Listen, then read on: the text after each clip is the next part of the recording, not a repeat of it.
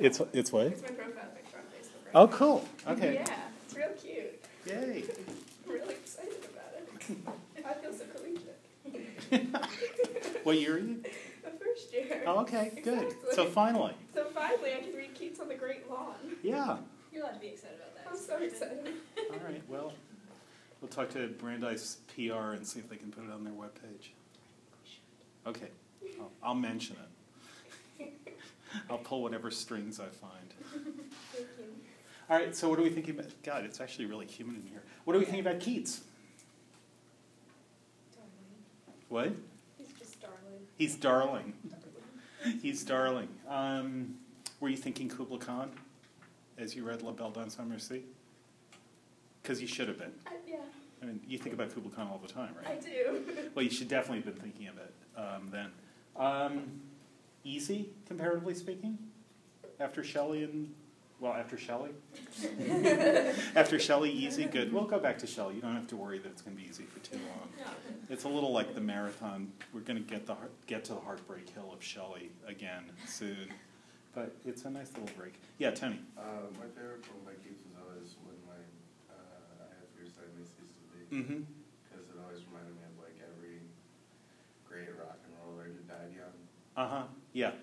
Um, as did Keats. So Keats is the one who died youngest of all the poets that we're reading, um, and basically he stopped writing poetry um, a couple of years before he died, and um, w- maybe with some with some um, few fragments, and um, uh, he died in well despair um, because, partly because he was dying so young. He had medical training, um, and he came from a from a working class background. He had medical training, um, was going to be a surgeon, and understood what was happening to him, um, and nursed his brother who died of TB.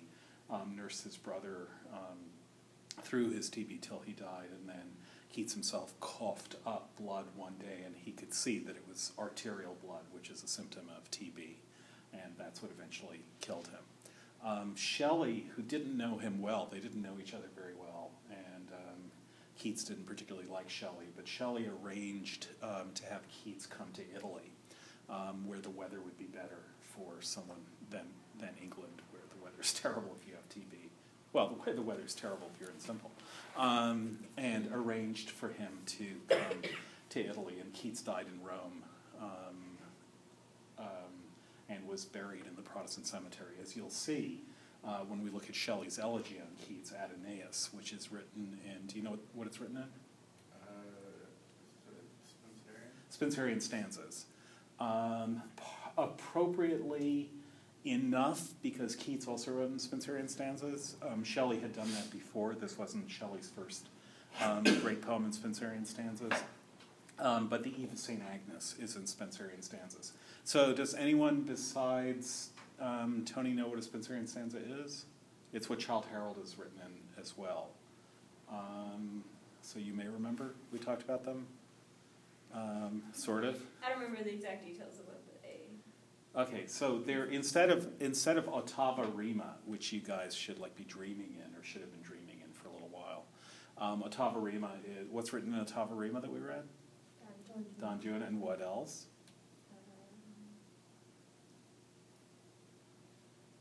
Yeah. No? Julian and Maddalo in couplets. I rode one evening with Count Maddalo upon the bank of land that breaks the flow of Adria towards Venice. Um, no?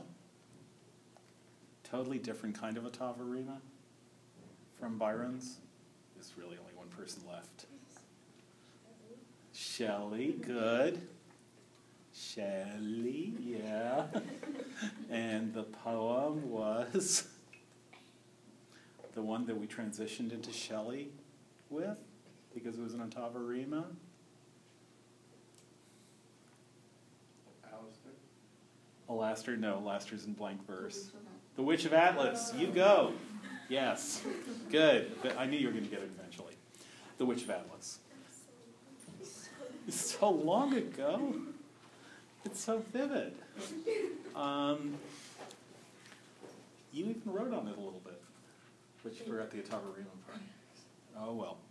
Um, so Spenserian stanzas, ottava rima is a kind of tightening and um, um, hastening of Spenserian stanzas. Spenserian stanzas are more stately, but Keats writes a really gorgeous Spenserian stanza in the of St. Agnes.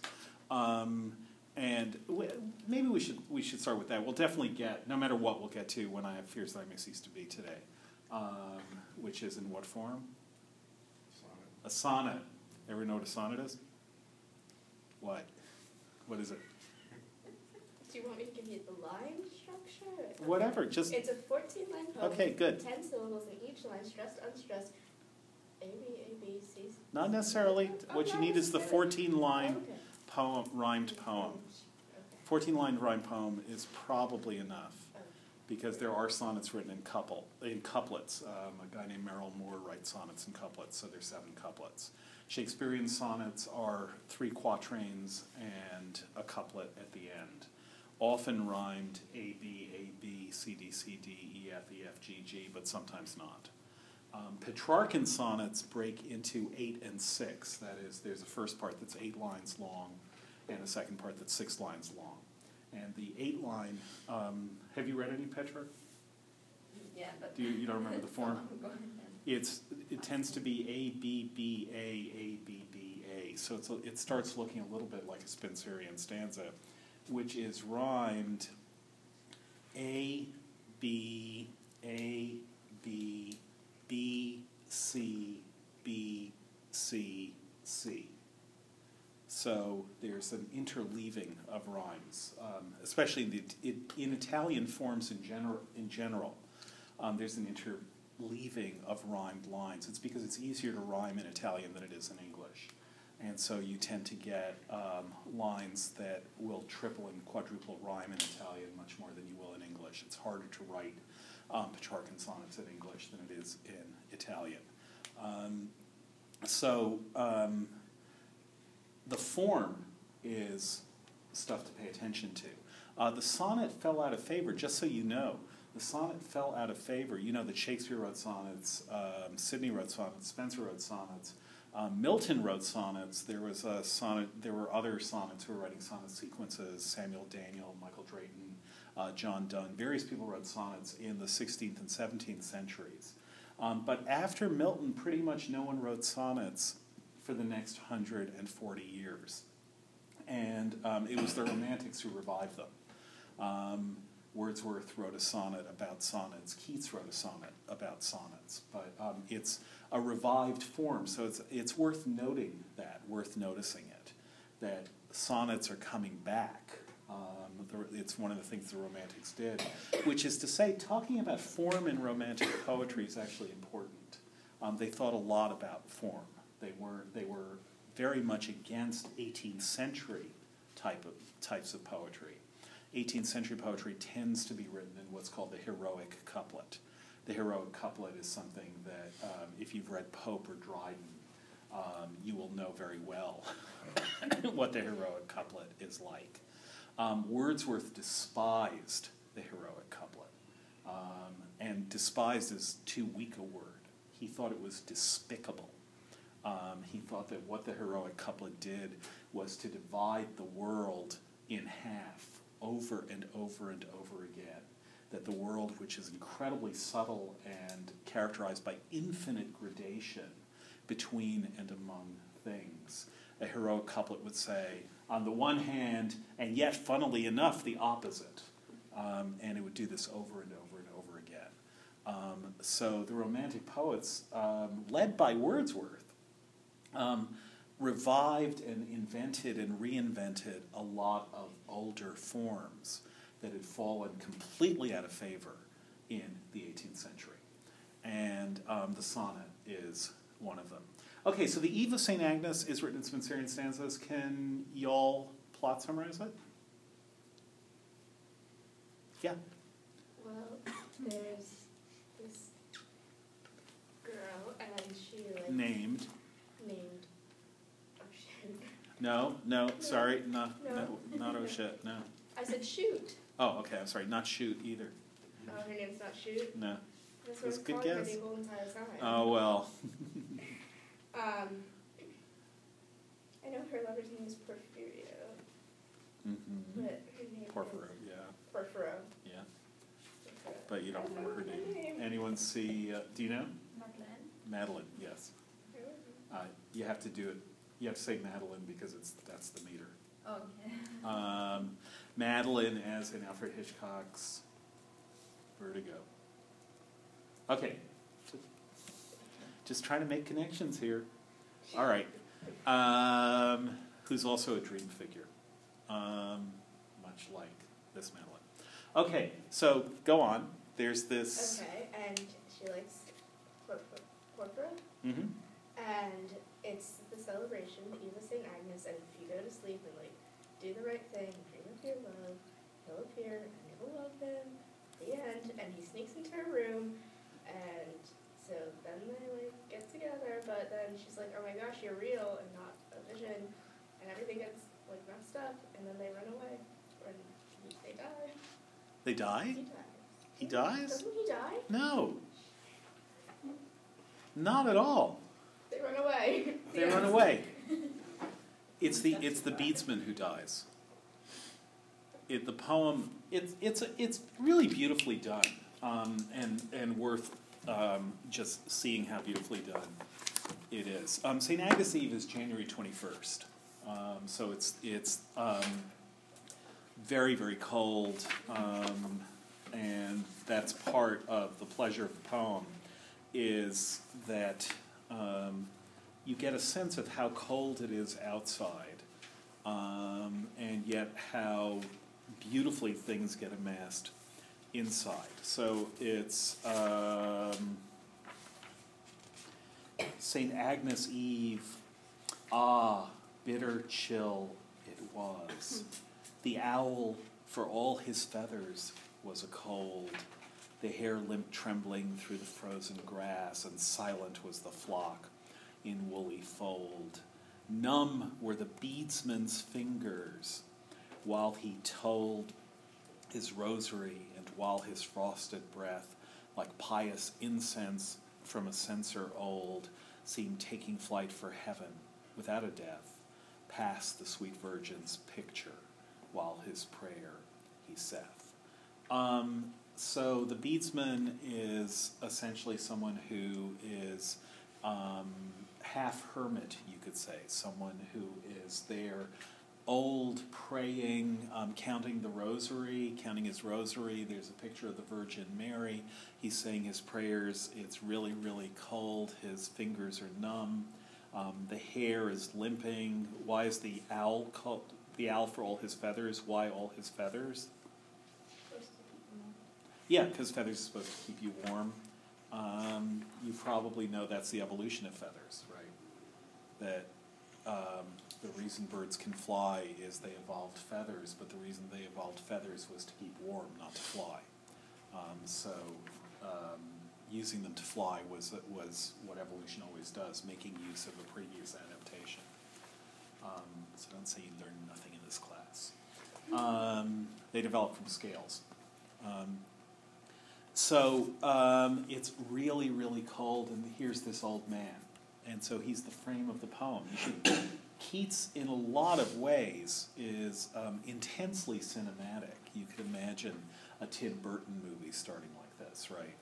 Um, it's really, really cold. Here's this old. There's this owl. There's this hare limping through the grass, and the camera is is is zooming into this castle, and there's this hermit like hermit like beadsman who is shivering, and his fingers are numb, and his prayers are going up.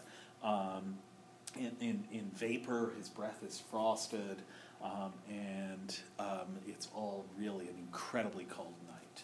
But then you go into the castle, and um, well, first you see all, all these sculptured um, dead on each side where he's praying in the in the chapel.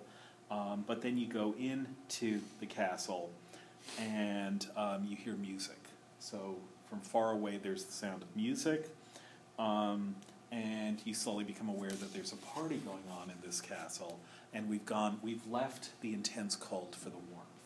So that's very, very Keatsian. Um, just this sense, this amazing evocation of sensory experience, um, this amazing evocation where you can almost feel um, what it is that he's describing. Um, incredibly cold night, but then you go into this castle, it's brightly lit, it's warm, there's music that you can hear far away um, down the rooms. And then when you get to, um, let's say, stanza um, five, um, let's start at stanza four, uh, line 28. That ancient beadsman heard the prelude soft, and so it chanced, for many a door was wide from hurry to and fro. So there are a lot of wide open doors, people hurrying to and fro. Soon up aloft, the silver snarling trumpets gan to chide. The level chambers, ready with their pride, were glowing to receive a thousand guests. The carved angels, ever eager eyed, stared, where upon their heads the cornice rests, with hair blown black and back and wings put crosswise on their breasts. So there's music, their doors opening, thousand of pe- a thousand people coming, people hurrying to and fro. Um, the guests come at length, burst in the argent revelry with plume, tiara, and all rich array. Numerous as shadows haunting fairly the brain, new stuffed in youth with triumphs gay of old romance. Someone unpack that simile? Numerous as shadows. So that tells you it's a simile. What's a simile? Yeah. You want to say, say. Um, just that, as many as there are shadows, so that's, that's. As, as shadows of what, though?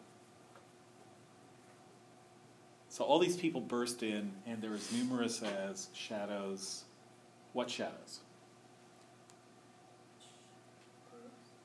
Sorry? Ghosts? Well, not so much ghosts, but uh, Memories?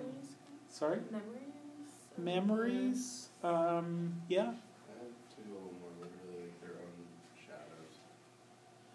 yeah, their own shadows. But look what the shadows are doing. What are the shadows doing? What are the rabbits doing? What are the shadow? The rabbits are limping. Um, what are the shadows doing? They're haunting.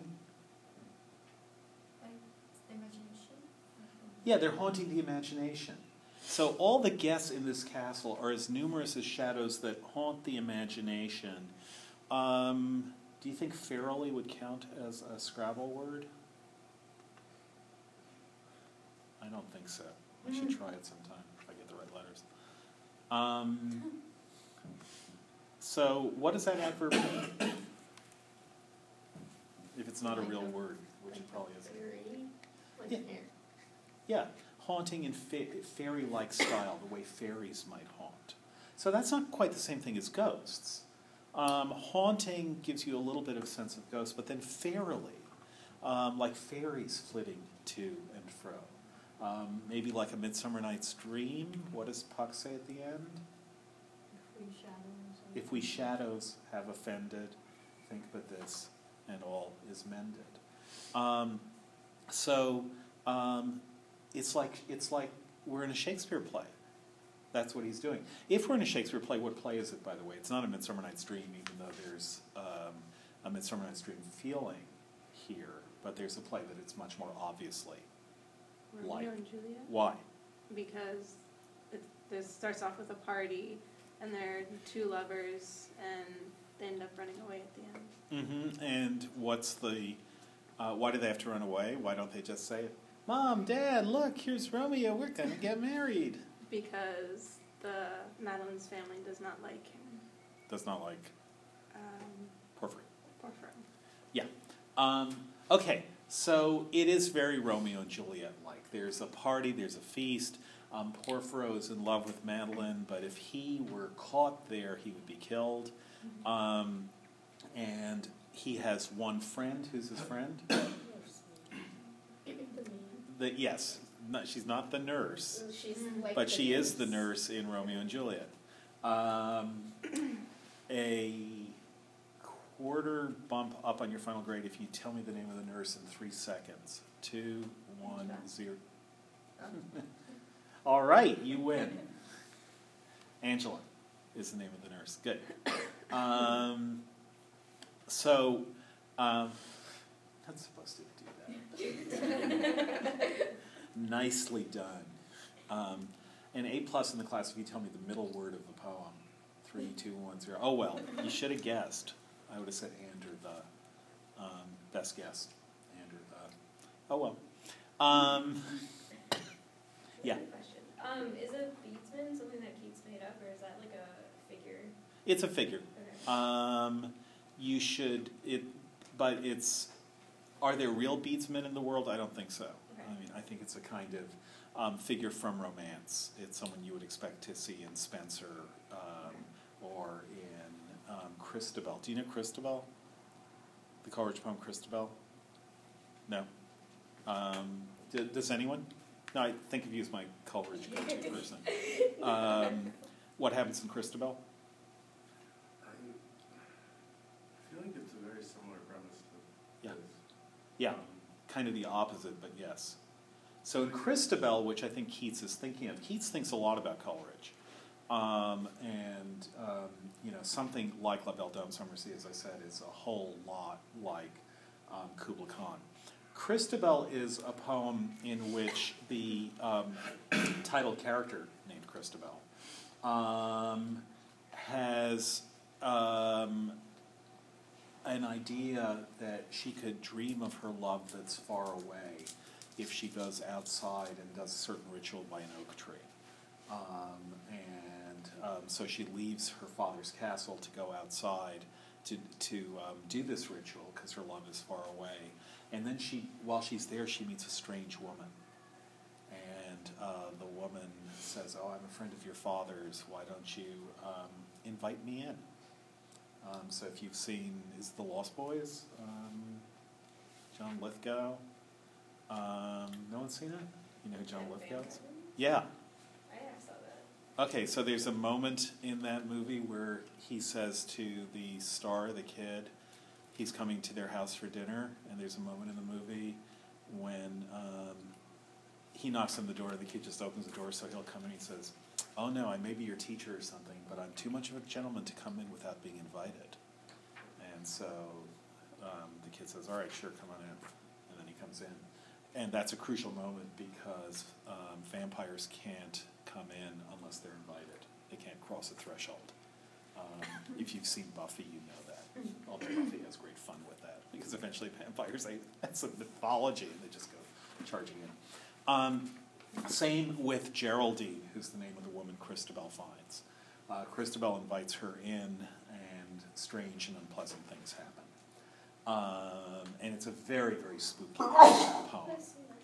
Um, but um, here, what we have is um, the beadsman, this kind of strange, spooky background, um, and then this party coming, and all the people there are numerous as shadows, haunting fairly. Hang on to that phrase, numerous as shadows, by the way, because Shelley is going to pick it up in The Triumph of Life. Um, numerous as shadows, haunting fairy, fairly. That is, shadows that act like fairies, haunting fairly the brain. So, where are these shadows? In your head. In your head. New stuffed in youth. What does that mean? The brain new stuffed in youth. Because you learn lots of stuff when you're young. Yeah, like you guys. I mean, your brains feel stuffed, right? Okay, yeah, good. They should. That's the point. So, haunting the brain, haunting like fairies the brain, stuffed, newly stuffed in youth with what? Gay. With Triumphs Gay from where?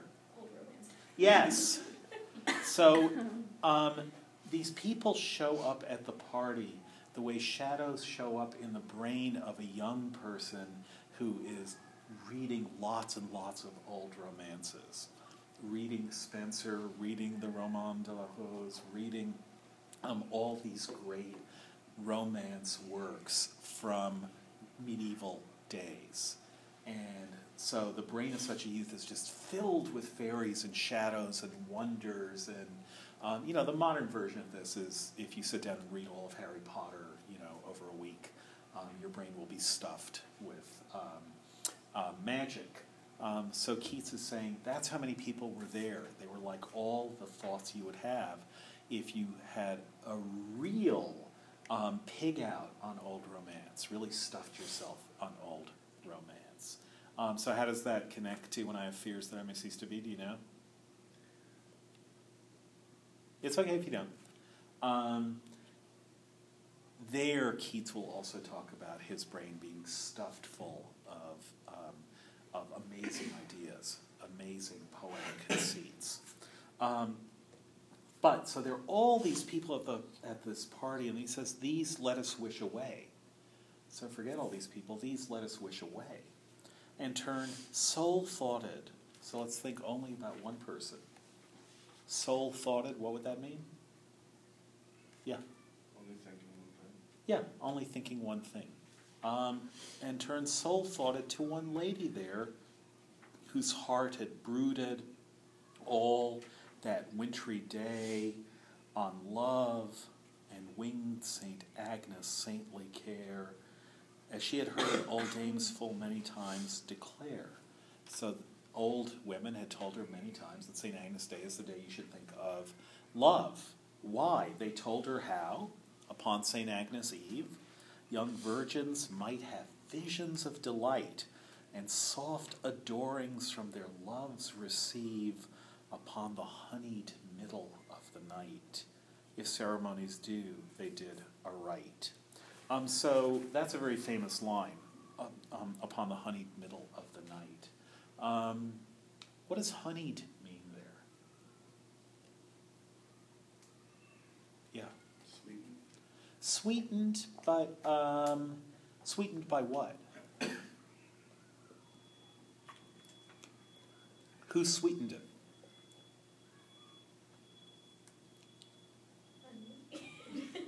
Is honey a who? oh, honey! Don't you honey me? Maybe shouldn't they have, just there are seven trees, Yeah, yeah. Um, it sweetened by sleep. Okay. Um, sweetened by um, the the beautifulness of the middle of the night that will come if you're thinking of Saint Agnes Eve. Um, what do you think of the word honeyed there? Do you like it or not like it? I just read this thing on um, um, what do you call it? The intrawebs um, about words that everyone hates. Did you read that? I've read articles like that, yeah. Yeah, so the, the word that everyone really, really hates, apparently, if you do a survey of people, no matter what the context, everybody hates the word moist. Yeah. Um, see, don't you? Um, apparently, the only word that's worse than moist of that caliber is ointment. Um, yeah, so it, it's worth noticing that there are words that are just, they ha- there's an ick factor to them. Is there any ick to honeyed, or is it just beautiful? Yeah. Well, when I read it, I didn't like it because it made me think of Hamlet.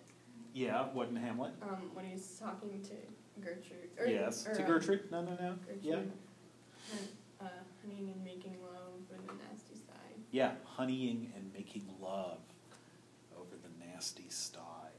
Um, yeah, so what is icky? Does, do people find honeyed here icky, or do they find it lovely? I like it here. You like it.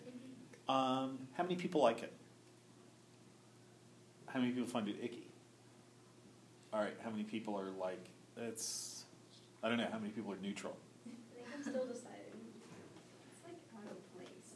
I don't think it's like icky, but it's like kind of a weird thing to say. Why? Mm, it's like the middle of the night. I feel like you just use honey to describe something like totally like nice. Yeah. The middle of the night's kind of like it's not really worth it. okay. Um, if you find it all icky, what's icky about it?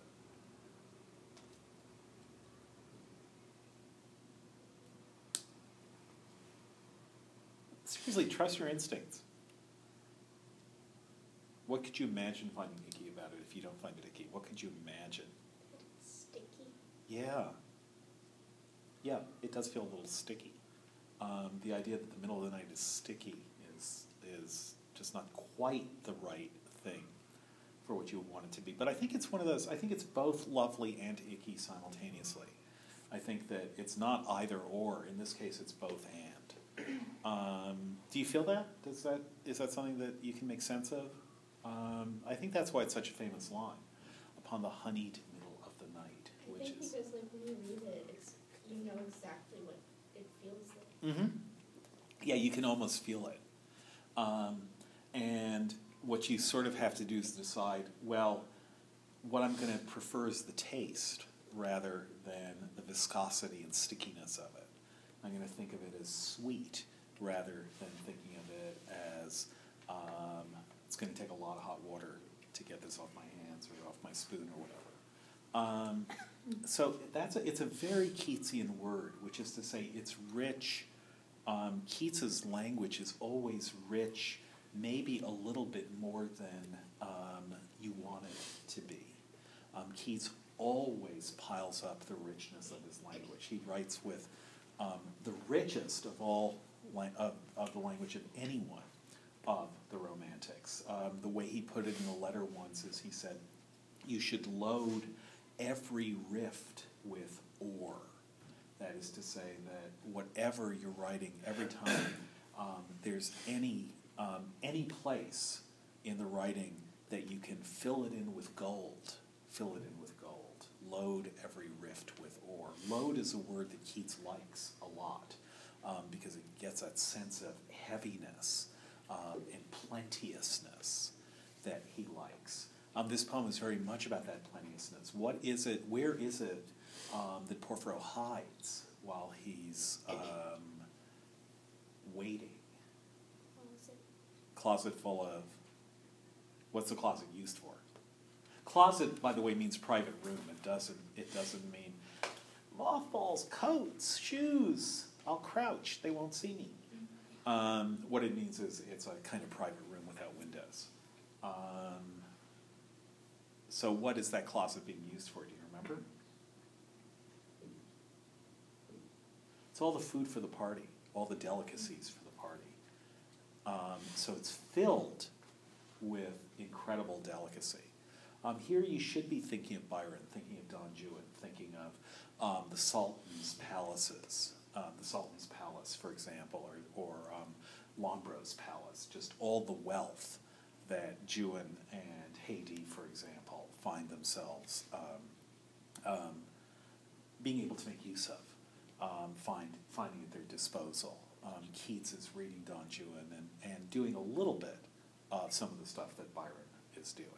Um, but he's writing about virgins, um, which Byron totally wasn't. I mean, he is, he is for some of the women, but um, that's not really Byron's interest. Um, so, full of richness, full of wealth, full of color. What is it that um, we see in. Um, what does the moonlight do in this poem? Do you remember? So Porphyro is watching Madeline doing what? Undressing. Yeah. Were you embarrassed by that? Oh, it's love. It's just love. Yeah, it could be a little bit creepy. Um, what you will see in Keats, and I use the word see advisedly, is intense voyeurism. It's something that he is really um, has a kind of well, voyeurism is probably the, wrong word. Um, Keats is very much a poet who is about looking at stuff, but looking at it so intensely that he feels it. So um, there's it's a combination of the technical word is scopophilia, or love of looking. Scopophilia, um, the pleasure that you get from looking. Um, if you ever take a film course, you'll I hear. totally read an article about that. Yeah, probably Laura Mulvey. It was. Yeah, yeah. Yeah. Um, Yeah, It was visual pleasure. My Richard the Third film, but, uh, I did it, my UWS was Richard the Third, so Oh. it's like Shakespeare. Oh, who taught that? Um, Emily Fine. Uh huh. Cool. Um, Yeah. So you did the which Richard the Third did you do? Which movie, or did you do a oh, movie? we did both. We did uh, the Laurence Olivier version and the um, And the um, Ian McKellen version. Yeah. Um, and we read the text the very long text. in very great detail. Good. Just like an entire semester. Good. of Richard. But Scopophilia was in there. I had a friend who wanted to write a play about Nixon called Richard the Turd. Um, you should encourage him to do so. I think he missed his moment. Um, could be about Cheney, though, right? That would still work. Could be about Um, although this is a nonpartisan class, just because we're reading revolutionary poets. Um, okay, so what scopophilia is, it is a word that you'll see in, if you ever take um, any kind of film classes. Um, what scopophilia literally means is love of looking. And um, you could imagine two ways that you could experience scopophilia. Um, one is that almost a Shelleyan way, um, or a Dantesque way, which is all you care about is what you can see. Seeing is the greatest of all senses. Um, seeing shows you marvels. There's no other sense that is anything like vision. So that's a kind of visionary way of understanding love of looking.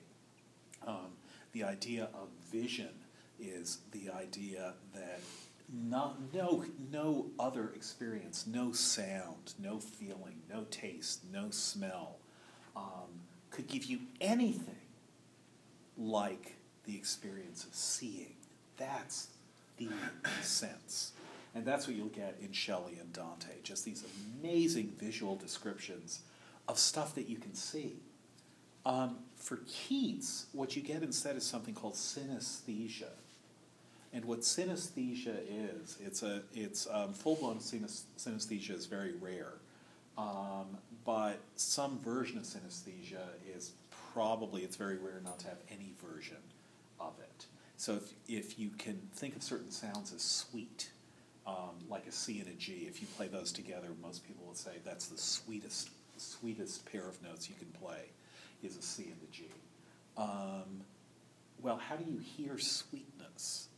The idea that that's a sweet sound, the very idea of a sweet sound, is a synesthetic idea. What synesthesia means is that you are combining sensory experiences from different senses. You are turning something you hear into something that you can almost taste. That's why you call it a sweet sound. Um, or something you smell into something you can taste. That's some, something that almost everyone has. That is, everyone confuses, as you, pr- you probably learned this like in third grade. Um, most of what people think they taste, they actually smell. Um, right? You only have your taste buds are only tuned to five different tastes, um, but we're capable of discriminating hundreds and thousands of different things by taste. But it's not only by taste; it's by taste and smell. So that's the most standard way of synesthesia. Um, some people will think of um, notes on a piano if you play a scale on a piano. Um, some people will think of each note as having a color, or thinking of the range of scale, uh, the range of the scale from let's say C to C, as being a range that changes color um, as you go up the scale. Does that is that familiar to anyone? Um, notes having colors or voices having colors. Um, does a high voice, do you associate a different color with a high voice and a low voice? Anyone? You do? Do other people? A little bit? Um, if you talk about, it's, it's a term in opera, coloratura. Um, the um, lots of people will associate colors with vowels so that an A sound, if you think of the color of an A sound, A, it's different from ah, is different from E, is different from I, Is that something that you can imagine at all in your minds? Very few people don't have any of this, and in fact, um, it appears to be the case that people um, who share a native language also share the same color association with vowels. Um, if you learn a language, so for do you do you have any color associations with vowels? No. Not at all. What about a sweet sound? Does that make sense to you? The idea of a sweet sound? Uh, Okay. synesthesia is more, yeah, I, I don't, I don't associate notes with colors, but, mm, I'm more familiar with, uh, this mixing Yeah. of sensory experiences. Yeah. Well, it does seem to be the case, and this is actually something that's important for, for what poets do, that people in a language, people who grow up speaking a language, people who have, a, who have the same native language, will have the same color associations um, if they have them with the sounds of words and the sounds of vowels. And um, those color associations are part of the subliminal experience that you have if you have them, part of the subliminal experience that you have um, when you read poetry. Um, probably for a lot of you, if you think about it, actually do think about it. Just write this down so you're not um, uh, hearing what other people say. The word honeyed, give it a color association.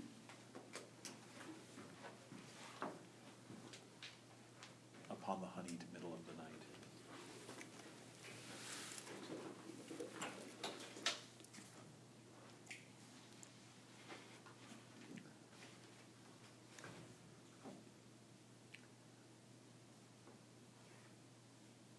Just looking for one word. Oh, well, it's a kind of blue streaked with a kind of pale but very tasteful gray and flecked with little. No, all right. Um, color association. Amber. Gold. Gold. Yellow. Yellow, yellow. Unsurprisingly, right? the color of honey. Um, but then that's part of what's both lovely and icky about the idea is that the middle of the night is dark. That is, you think of it as dark, and because you think of it as dark, you think of it as substanceless. That is, um, the middle of the night is where things are empty, where there's just darkness around. But the honeyed middle of the night suddenly feels both weighty with honey, sticky with honey, and amber or golden or yellow with honey. And that's something Keats is really good at. It's almost as though, you know, you put honey on a piece of bread and you can almost taste it. You know, that's how beer ads work, right? You know that beer ads, you're not allowed to show anyone drinking beer? Do you know that? Have you ever wondered why they put so much money into beer ads? It's because they can't show anyone drinking. It's against the law. Uh, yeah, that's why, that's why alcohol ads are so crazy because you can't show on broadcast TV. You can't show people drinking, um, and so beer ads are about making you thirsty, um, and they turn the fact that they can't show anyone drinking into they make a virtue of that requirement, which is you keep waiting for someone to drink. It's so cold. They look so hot. They're playing so hard. They're so sweaty. You're waiting for them to drink. Just when they're about to drink, they don't. And finally, you say, "Damn it! I'm gonna have to get a beer myself." Um, I mean, you guys are too young, but eventually you'll feel that way. Um, so, um, all of that appeals to um, synesthetic responses in us.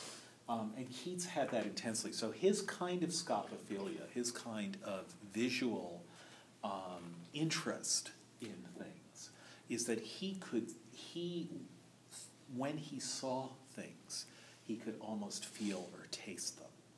Um, just looking for him was a way of feeling loaded with what he was looking um, feeling immersed in it, feeling um, like like um, it was there for him. He didn't need to go. He didn't have to see something and say, "Oh, I must plunge into that." Seeing it was his way of plunging into it. And you'll see this in Keats over and over and over again, these incredibly lush and luscious. What do we think of luscious as a word, by the way? yeah, I feel the same way. But it's a good word for Keats. These incredibly lush and luscious descriptions of the things that he's seeing. Um, so here she's going to dream of her love upon the honeyed middle of the night. Then Porphyro is going to watch her undressing. Um, well, well, do you remember the line about the music? It's in uh, the very next stanza. The music yearning like a god. Um, another amazing line. That is, the sound of the music feels like yearning, like a god in pain. So somehow music is feeling like a combination of desire, I yearn for that, and pain, um, and divinity. All this from the sound of music. Um, and she scarcely hears it. Um, the music yearning like a god in pain, she scarcely heard. So the poem gets richer and richer and richer. Um, to get back to the beadsman and to get back to your question, Courtney, what happens at the very end is we pull out again, having zoomed in deeper and deeper and deeper into this world. Stanza um, 41, they're escaping the castle. They glide. This is uh, second to last stanza, line 361.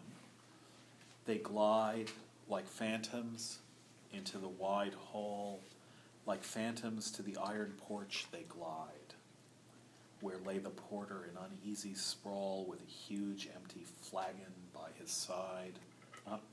If you're as immersed in Shakespeare as Keats is, what porter is this? Yeah. Um, he's, you know, he's not even thinking, oh, Macbeth.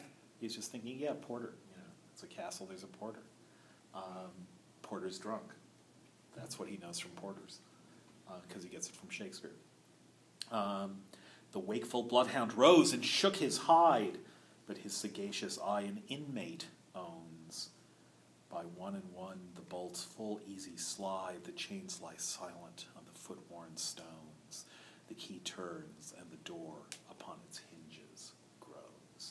So the dog almost barks at them, but doesn't. Again, if you read Christabel, there's um, a mastiff in Christabel that doesn't like this woman that Christabel's bringing in, and um, Coleridge asks, but what can ail the mastiff bitch? Perhaps it is the owlet's twitch, for what can ail the mastiff bitch?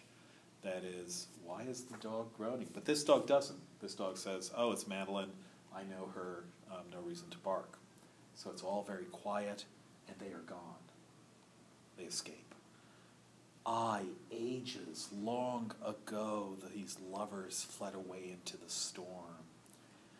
That night the Baron dreamt of many a woe, and all his warrior guests with shade and form of witch and demon and large coffin worm were long benightmared. Angela the old died, palsy twitched with meager face deform. The beadsman, after a thousand aves told, for aye unsought for slept among his ashes cold. So they escape. And the Baron has terrible dreams, all his guests have terrible dreams. And then um, time passes, Angela dies, the beadsman dies, but Porphyro and Madeline have escaped out of the poem, out of the castle, out of the world into some kind of fairyland, which is um, where they belong together. So they don't die.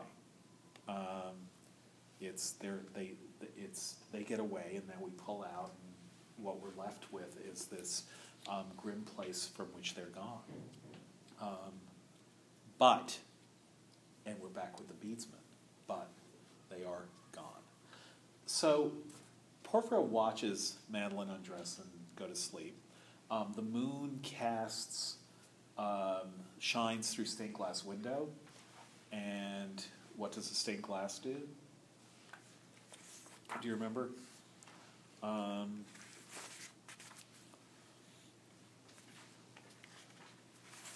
this is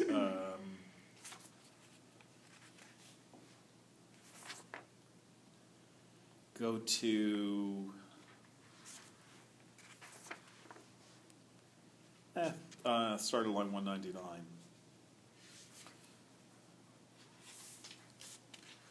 Out went the taper as she hurried in. Um, its little smoke and pallid moonshine died. She closed the door, she panted, all akin to spirits of the air and visions wide. No uttered syllable, or woe betide. But to her heart, her heart was voluble, paining with eloquence her balmy side, as though a tongueless nightingale should swell her throat in vain and die, heart stifled in her dell. So again, feel the synesthesia here. We want to hear the nightingale sing, but she swells her throat and doesn't, because um, part of the rules that Madeline has heard is you're not supposed to say anything. Then a casement high. What's a casement? And window. A window. Do you know the other Keats poem with the famous casement? There are actually two of them. The Ode to Psyche, which he's going to write in a little while, um, a couple of months after the Eve of St. Agnes, ends with, and a casement ope at night to let the warm love in. So a casement is a kind of window. That's actually a casement window. It's a window um, in a kind of box. So not a window flush with the wall, but a window with a ledge because it's built as a kind of box. So a casement is that kind of window. Um, so a casement high and triple arch there was, all garlanded with carven imageries of fruits and flowers and bunches of knot grass and diamonded with panes of quaint device. I'm going to read those last two words again, Courtney. Panes of quaint device. And you're going to say, Leave a circle around to the uh, nice rhyme. it rhymed. It was a Um, miracle. It was a miracle of rare device, a sunny pleasure dome, caves of ice. Okay. Okay.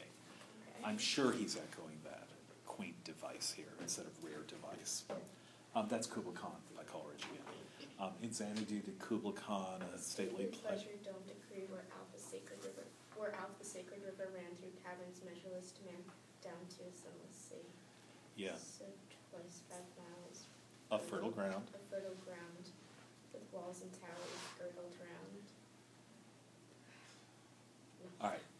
Um, at any rate, what um, what he does is he builds caves of ice, and then what we hear is um, it was a miracle of rare device, the sunny pleasure dome with caves of ice. So here we get diamonded with panes of quaint device, innumerable of stains and splendid dyes, as are the tiger moth's deep damasked wings, and in the midst, among thousand heraldries and twilight saints and dim emblazonings, a shielded scutcheon blushed with blood of queens and kings. Again, so this is a description of a stained glass window. There's a window, the window has stained glass. Um, the glass, the, it, the dyes are splendid. They're like the tiger moth's deep damasked wings, so you can feel. It doesn't feel like glass, but it feels like the soft damask, the soft material of a tiger moth's wings, even softer still. Um, but but deeply dyed because of course tiger moths are are like butterflies. They're very bright, brightly colored. And in the midst, among thousand heraldries and twilight saints and dim emblazonings, all of this is on the stained glass window, a shielded scutcheon, that is um, a crest, blushed with blood of queens and kings. So it's bright red, is what he's saying, but you can feel the blush there. So he's describing something you're seeing, and it's coming out as, as the feeling of a blush. Full on this casement shone the wintry moon, and threw warm gules on Madeline's fair breast. So if you have a footnote, oh, the footnotes, the, your notes are at the back. Anyone know what gules means? So, see if you know what book. What? Like diamond? No, no. Nice guess though. Uh, last line of a famous book. Um, on a field sable, the letter A, gules. Oh, glows like something uh, silver. Not silver, but do you know what book that is? No, it's also, Sorry? I thought it was. Hawthorne. Yeah, it's a scarlet letter. So what color is the letter?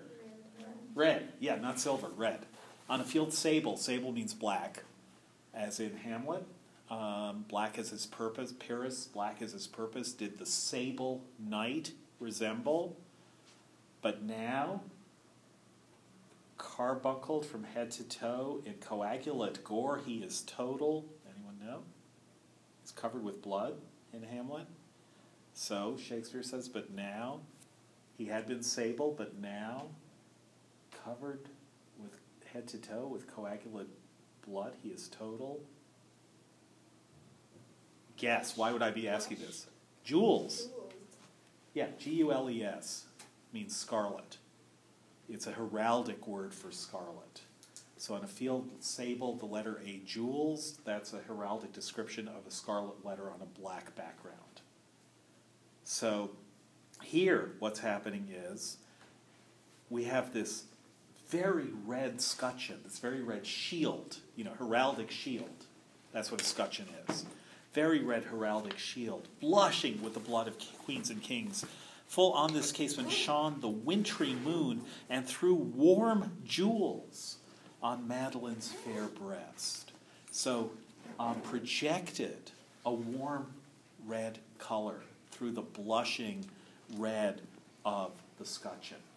Um, so, on her fair breast, you can see this warm red color projected by the moon, the pale, the pallid moon we heard a little while ago, now shining through the stained glass window, and um, and um, throwing warm gules on her fair breast.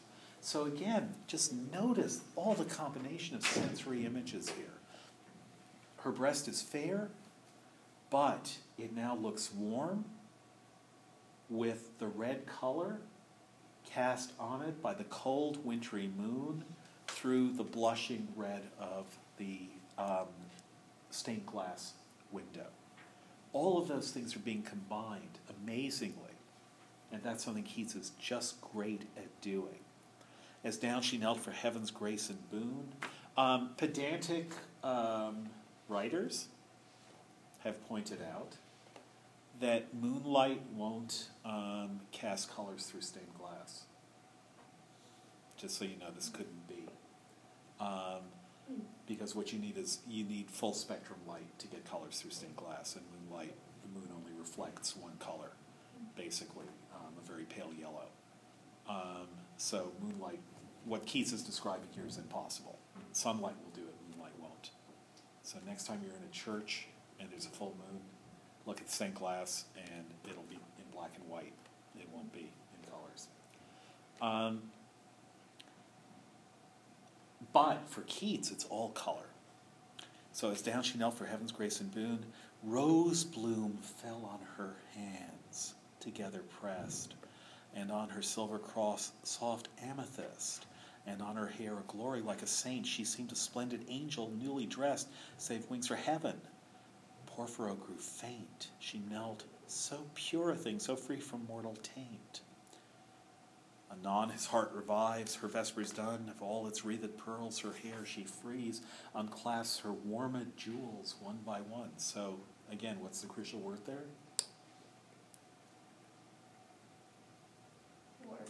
Yeah. So she takes off her jewels one by one. He's watching her do that.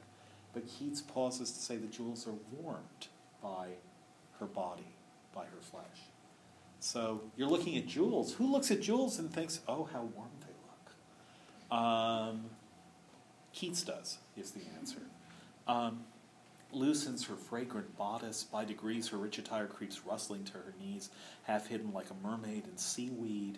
Pensive a while, she dreams awake and sees in fancy fair Saint Agnes in her bed, but dares not look behind, or all the charm is fled. So she imagines that Saint Agnes is in um, her bed.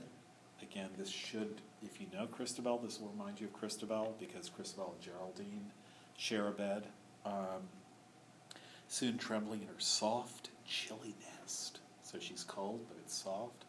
In sort of wakeful swoon, perplexed she lay until the poppied warmth of sleep oppressed her soothed limbs and soul fatigued. So first she's um, cold in her her bed is soft, but she's cold. But then the poppied warmth of sleep made her fall asleep. So it's almost as though she falls into the warmth that sleep offers.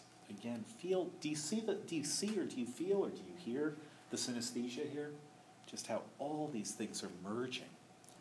Um, flown like a thought until the morrow day, blissfully havened both from joy and pain, clasped like a missal where swart paynims pray, blinded alike from sunshine and from rain, as though a rose should shut and be a bud again. So Porphyro watches all this, and then um, he makes her this giant meal. Go to stanza 30, and still she slept, as your lidded sleep, here I think you can really hear Don Juan behind this. In blanched linen, smooth and lavendered, while he from forth the closet brought a heap of candied apple, quince, and plum, and gird with jelly soother, and the creamy curd, and loosened syrups tinct with cinnamon, manna and dates, and argosy transferred from Fez, and spiced dainties, every one from silken Samarkand to cedared Lebanon. Um, do not think of hummus. no, you can't help it. Um, so he makes her this amazing meal, and then he wakes her up.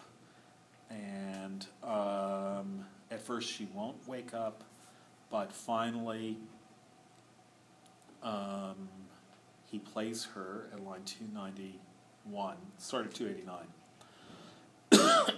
um, awakening up, that is, he started um, kind of going into a trance, but now he wake he wakens up. Well, no. I, let's look at, at the previous stanza. Thus, what whispering his. He says, I sh- "If you don't wake up, I shall drowse beside thee. So my soul doth ache. Ache is a word that Keats loves, um, and you can see why. Um, ache means it's like yearn for Keats. That is, it's an experience, you could say, of a kind of pain, but an experience of pain which is directed outwards. If you see something, you might ache for it, or you might yearn for it. And that's how Keats will tend to use those words. So, aching is not a word that simply means, oh, yes, the experience of pain. It means something like the experience of desire for something that you can sense, usually by seeing and that you want to get closer to. So, if you don't wake up, open thine eyes for meek St. Agnes' sake, or I shall drowse beside thee, so my soul doth ache. Thus whispering, his warm, unnerved arms sank in her pillow. Shaded was her dream by the dusk curtains, 'twas midnight charm, impossible to melt as iced stream. The lustrous salvers in the moonlight gleam, broad golden fringe upon the carpet lies. It seemed he never, never could redeem from such a steadfast spell his lady's eyes. So mused a while, entoiled in woofed fantasies.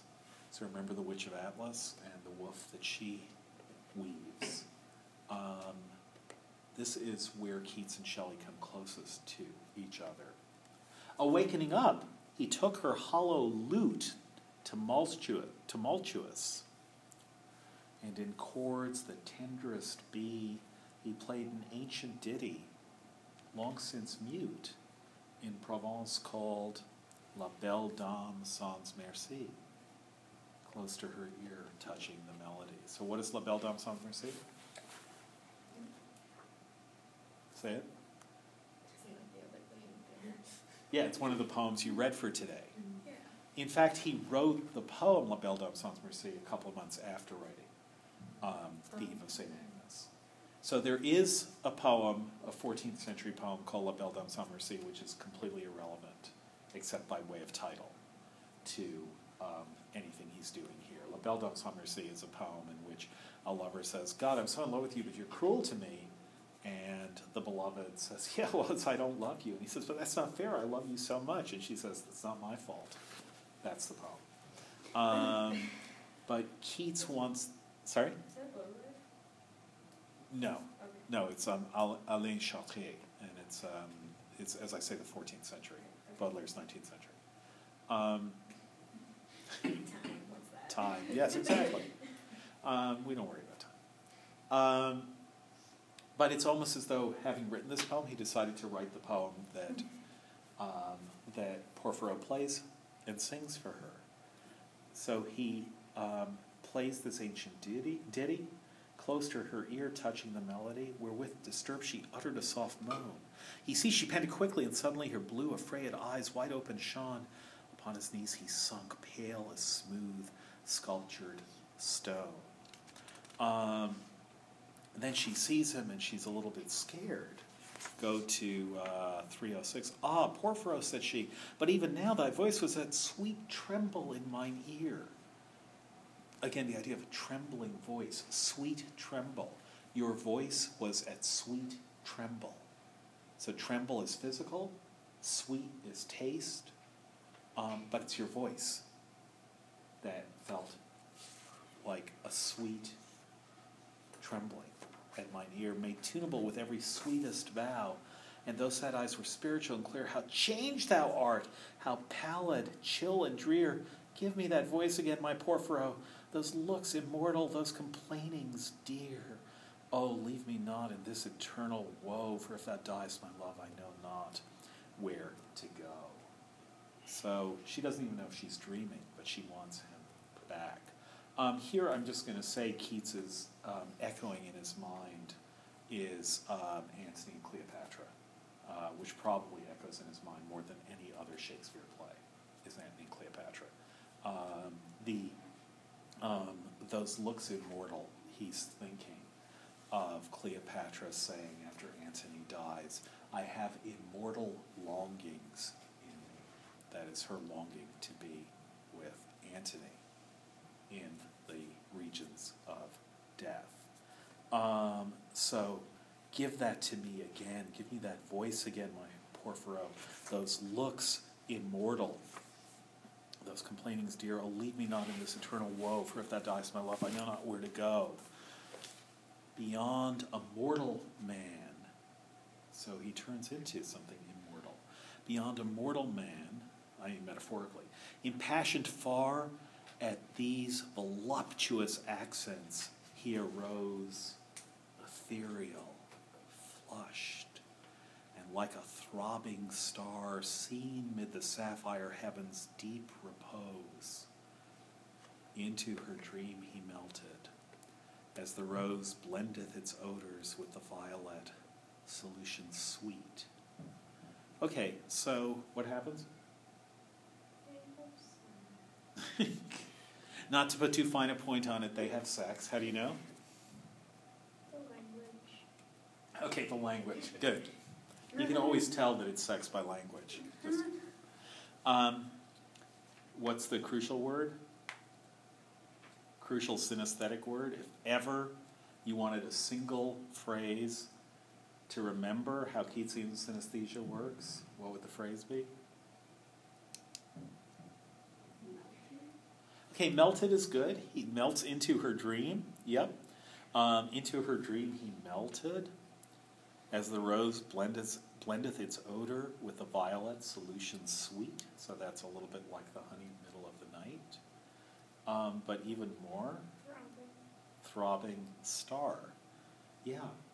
Throbbing like you know what.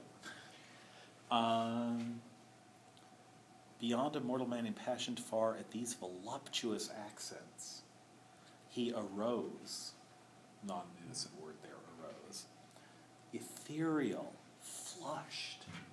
So he's simultaneously um, arising, um, but he's ethereal like an angel. He's flushed. Um, the way um, we saw the blush in, of, um, in the scutcheon in the stained glass window. Ethereal, flushed, and like a throbbing star. Throbbing is, um, you could just say, oh yeah, no, no, he just means twinkling. You know, twinkle, twinkle, little star. Throb, oh, throb, oh, little star. Um, what do we think of the word throb? I think it's a little like the word moist. Um, but what kinds of things throb?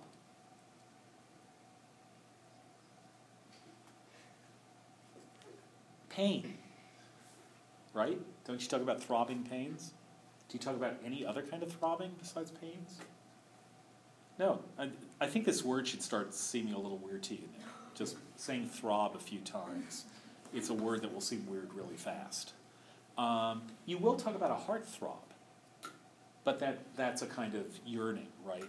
That means I see that person and my heart feels the kind of pain um, that you get when you have a throbbing pain in your finger or whatever.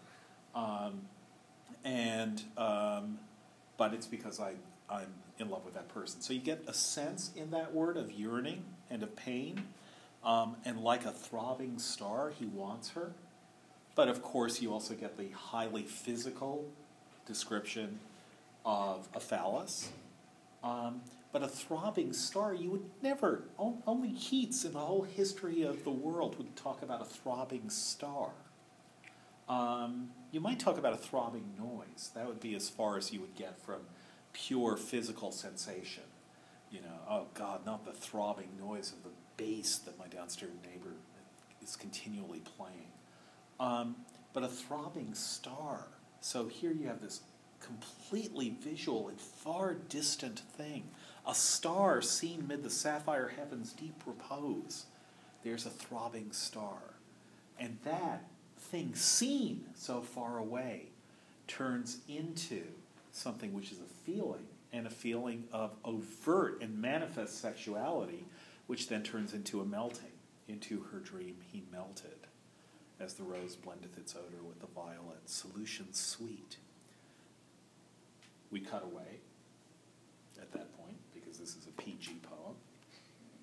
Meantime, the frost wind blows like love's alarum, pattering the sharp sleet against the window panes. St. Agnes moon hath set. Um, all right, I wanted us to look, but I think we'll we'll start with this on um, Friday. Um, now let's look quickly at when I fears that I may cease to be. Um, when we look at the poem called To Autumn, which is the last of Keats's great odes, and we're going to look at the great odes starting on Friday. Um, you should also read the poem Hyperion.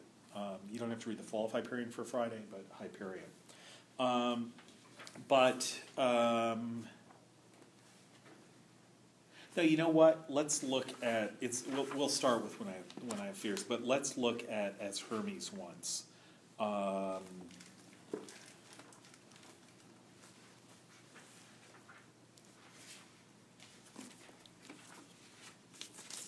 So this is a sonnet too, um, written um, a few months after the St. Agnes. As Hermes once took to his feathers light, when lolled Argus baffled swooned and slept, so Hermes um, in the myth lulled Argus um, in order to rescue Io, whom Argus was guarding, um, and allow Io to have sex with Zeus. As Hermes once took to his feathers light, when lulled Argus, Argus baffled, swooned and slept, so on a Delphic reed, my idle sprite, so played, so charmed, so conquered, so bereft the dragon world of all its hundred eyes, and seeing it asleep, so fled away. So the first six lines is Hermes once got Argus to fall asleep so he could help Zeus um, have sex with Io. Um, I played on a Greek reed in order to make the world fall asleep so that I could steal away. Now he's stealing away individually, not like Porphyro and Madeline, but simply himself stealing away. I fled away in the same way, not to pure Ida with its snow clad skies, that is, not to the mountain of the gods, Ida, not to pure Ida with its snow, cl- excuse me, with its snow cold skies, nor unto Tempe, where Grove, where Jove grieved that day, but to that second circle of sad hell, where in the gust, the whirlwind, and the flaw of rain and hailstones, lovers need not tell their sorrows. So, do you know who's in the? Do you know what he's talking about here? The second circle of hell. Who's what? Yeah. Who? Francesca, Yeah, Paolo and Francesca in the poem by Dante, Dante called Inferno. Inferno. Yes, good.